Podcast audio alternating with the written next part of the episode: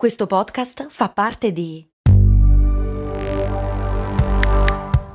Voice Podcast Creators Company. Another day is here and you're ready for it. What to wear? Check. Breakfast, lunch, and dinner? Check. Planning for what's next and how to save for it? That's where Bank of America can help. For your financial to-dos, Bank of America has experts ready to help get you closer to your goals. Get started at one of our local financial centers or 24-7 in our mobile banking app. Find a location near you at bankofamerica.com slash talk to us. What would you like the power to do? Mobile banking requires downloading the app and is only available for select devices. Message and data rates may apply. Bank of America and a member FDIC.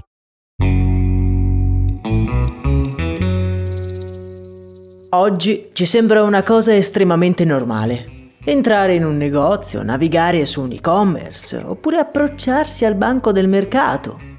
Non ci stupiamo più nel vedere il prezzo esposto. A dire il vero, al giorno d'oggi i commercianti sono obbligati a metterlo per legge. Beh, amici miei, le cose non sono andate sempre così. Bentornati amici e amiche qui su Brand, io sono Max Corona e oggi voglio parlarvi di una di quelle invenzioni a cui non pensiamo mai, ma che se ci fermiamo a riflettere hanno causato una vera e propria rivoluzione economica. Non è facile identificare il momento in cui i prezzi sono stati inventati. Possiamo dire che può coincidere con l'invenzione del denaro, ma se ci pensiamo, anche quando era presente ancora il baratto, beh, anche lo stesso baratto può essere considerato una forma di prezzo. Cosa mi dai se ti do una gallina? Quello che però è arrivato molto dopo è la targhetta del prezzo. Noi siamo abituati a considerare quel prezzo che vediamo esposto come unico, per esempio un chilo di banane costa 2 euro, basta, stop. Se vuoi spendere 2 euro bene, se no devi guardare altrove. Beh, le cose, come vi dicevo, non sono sempre state così. Per esempio, se ci fossimo girati in uno dei mercati di qualche secolo fa, nessuno esponeva i prezzi e sarebbe stato facile trovare una grande confusione tra le bancarelle. Questo accadeva perché tutti, e ripeto tutti, contrattavano. Per i commercianti era normale vendere la stessa cosa a un prezzo diverso anche nel giro di pochi minuti. Tutto dipendeva da chi arrivava al banco. Ogni compravendita era una contrattazione che si assestava su due regole fondamentali, legati uno alla ricchezza e due alla quantità di tempo disponibile. Se si presentava un signorotto tutto vestito con abiti costosi, la merce duplicava il prezzo, mentre se si presentava un poveraccio, le contrattazioni erano estenuanti e tutte verso il basso. Anche il tempo a disposizione era una variabile. Contrattare richiedeva tempo e molte energie. Se uno era disposto ad investire ore per contrattare ogni singola cosa, beh, probabilmente riusciva a strappare un prezzo più vantaggioso. Va da sé che molto spesso nessun uomo o donna facoltosi avrebbero investito tanto tempo nel contrattare. Come dice il vecchio detto, beh, il tempo è denaro. E questa dinamica va avanti fino alla seconda metà del Settecento, quando effettivamente qualcosa nel commercio cambia.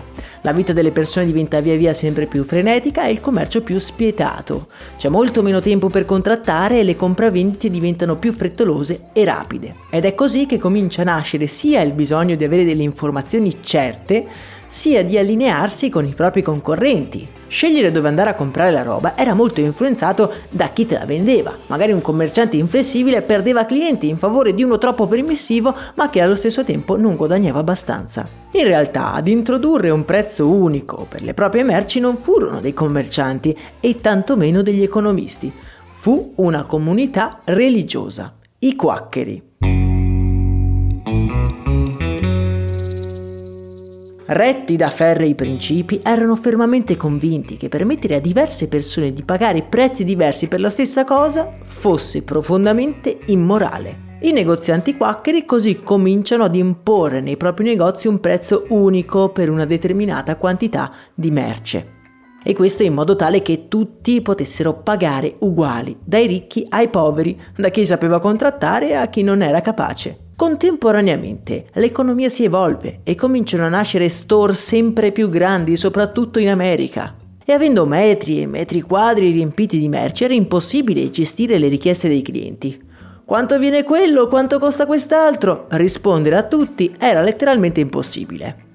Si comincia quindi a scrivere su un pezzo di cartoncino il prezzo e a metterlo sulla merce, così da risparmiare tempo e anche quindi denaro, onde evitare anche che i clienti arrivassero alla cassa con un mucchio di roba che poi non potevano permettersi. Tra i primi ad introdurre il cartellino sui prodotti furono due centri commerciali americani, il famoso Macy's, fondato a New York nel 1858 proprio pensate un po' da un quacchero, e Wanamaker's a Filadelfia.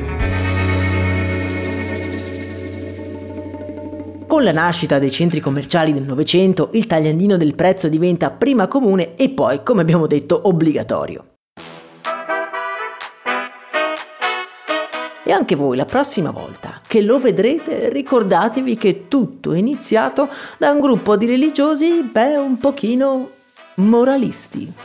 Per oggi è davvero tutto, noi ci sentiamo ad un prossimo episodio, a me non resta che augurarvi una splendida giornata, un saluto e un abbraccio da Max Corona. Ah, e non dimenticatevi che se vi piacciono questi argomenti lasciate 5 stelle su Spotify e iscrivetevi al canale podcast.